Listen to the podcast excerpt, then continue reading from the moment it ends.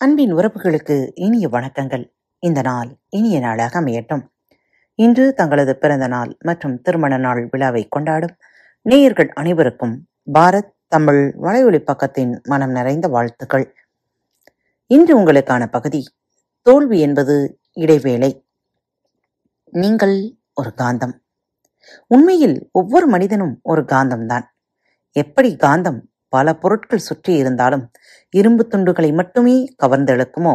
மனிதனும் தனக்கு தக்க மனிதர்களையும் சூழ்நிலைகளையும் மட்டுமே தன் வாழ்க்கையில் கவர்ந்தெழுக்கிறார்கள்.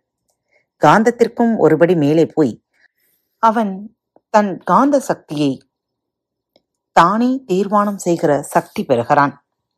அவன் தன் காந்த சக்தியின் தன்மையை தீர்மானிக்கும் முக்கியமான விதங்கள் மூன்று. ஒன்று கர்மா. மனிதன் முன்பு விதைத்ததை அறுவடை செய்ய தேவையான மனிதர்கள் அவனால் ஈர்க்கப்படுகிறார்கள்.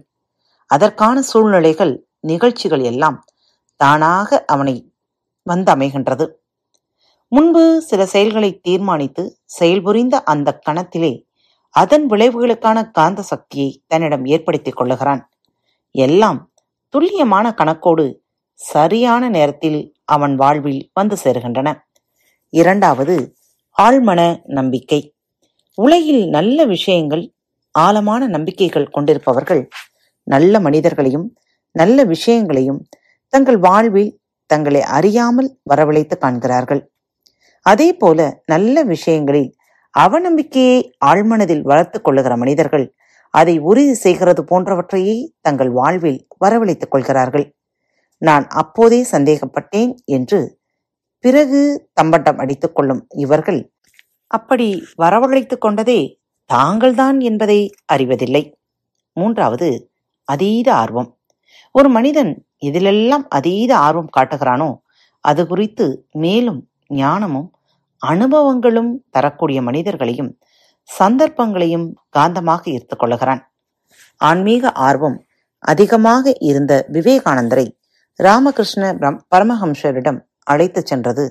அந்த காந்த சக்தியே அதேபோல் ஆன்மீகம் என்ற பெயரில் சித்து வித்தைகளில் அதிக ஆர்வம் காட்டுபவர்களை போலி சாமியார்களை சந்திக்க வைப்பதும் அந்த காந்த சக்தியே. இப்படி அவரவர் ஆர்வம் காட்டும் விஷயங்களில் ஆர்வத்தின் தரத்தை பொறுத்தே அவன் அனுபவங்களை விரித்து செய்யக்கூடியவை அவனை வந்து சேருகின்றன. ரமண மகரிஷி தானாக போய் ஆன்மீக பிரச்சாரம் செய்ததில்லை. சிஷ்ட கொடிகளை சேர்த்ததில்லை. திருவண்ணாமலையை அடைந்த பிறகு அந்த ஊரை விட்டு வெளியே எங்கும் சென்றதில்லை.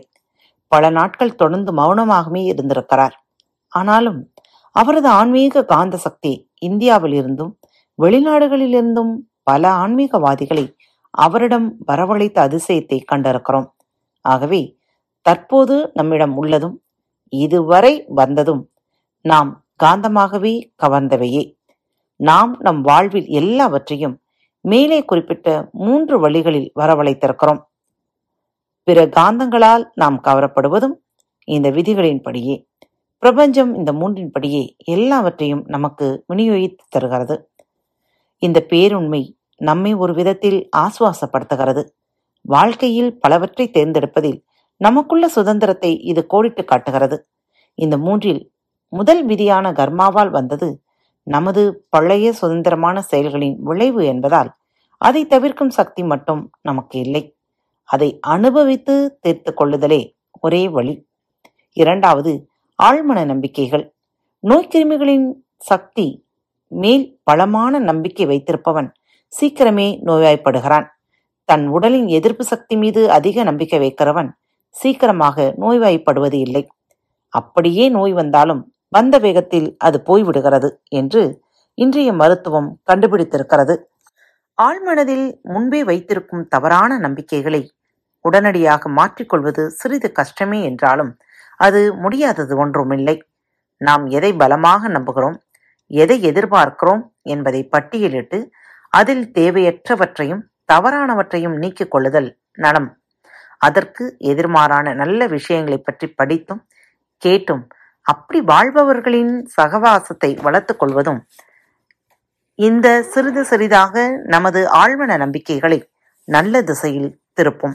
நம் முன்னோர்கள் இதன் முக்கியத்துவத்தை பெரிதும் உணர்ந்து நல்ல மனிதர்களின் சேர்க்கையை சத் சங்கம் என்ற பெயரில் வலியுறுத்தியுள்ளார்கள். மூன்றாவதான ஆர்வம் நம் கட்டுப்பாட்டில்தான் இருக்கிறது. உயர்ந்த விஷயங்களில் ஆர்வம் காட்டும் பொழுது நல்ல எண்ண அலைகளை நாம் ஏற்படுத்துகிறோம். அவை பலப்படும் போது நன்மையை பெருக்குகின்ற பலனும் நமது வாழ்வில் வந்து சேர ஆரம்பிக்கிறது. நாம் எதில் அதிக ஆர்வம் காட்டுகிறோம் என்பதை முதலில் கவனியுங்கள். அடுத்தவர்களின் தவறுகளை கண்டுபிடிப்பதிலேயே அதிக ஆர்வம் காட்டுபவன் தன் தவறுகளை வளர்த்துக் கொள்ளுகிறான் சில்லறை விஷயங்களிலே அதிக ஆர்வம் காட்டுபவன் அந்த தரத்திலே சாதித்து மடிகிறான்.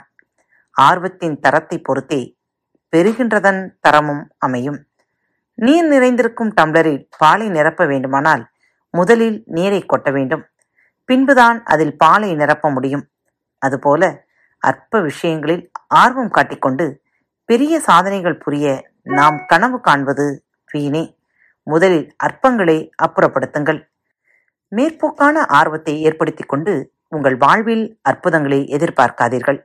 உங்கள் ஆர்வம் உங்களிடம் ஆழமாக இருக்குமானால் மட்டுமே அது காந்தத்தன்மை பெறும்.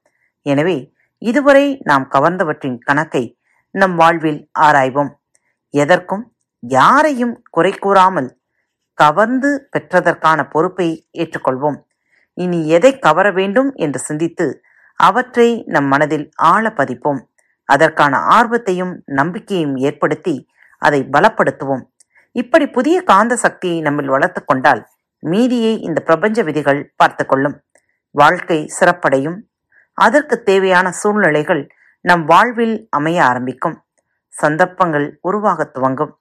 உதவும்படியான மனிதர்கள் நம் வாழ்வில் வந்து சேர்வார்கள். கனவுகள் மெய்ப்படட்டும். என்ன நேயர்களே இன்றைய சிந்தனை மிக சிறப்பாக இருந்திருக்கும் என்று எண்ணுகிறேன். மீண்டும் மற்றொரு தலைப்பில் உங்கள் அனைவரையும் சந்திக்கும் வரை உங்களிடமிருந்து விடைபெற்றுக் கொள்வது உங்கள் அன்பு தோழி. அன்பின் நேயர்கள் அனைவருக்கும் இனிய வணக்கங்கள். பாரத் தமிழ் வலையொலி பக்கத்தை சப்ஸ்கிரைப் செய்யாதவர்கள் சப்ஸ்கிரைப் செய்து கொள்ளுங்கள். இந்த பகுதியை கேட்டு முடித்தவுடன் உங்களது கருத்துக்களை பதிவிட மறவாதீர்கள். உங்களுக்கான இமெயில் முகவரி கீழே உள்ள டிஸ்கிரிப்ஷன் பாக்ஸில் கொடுக்கப்பட்டுள்ளது. நன்றி.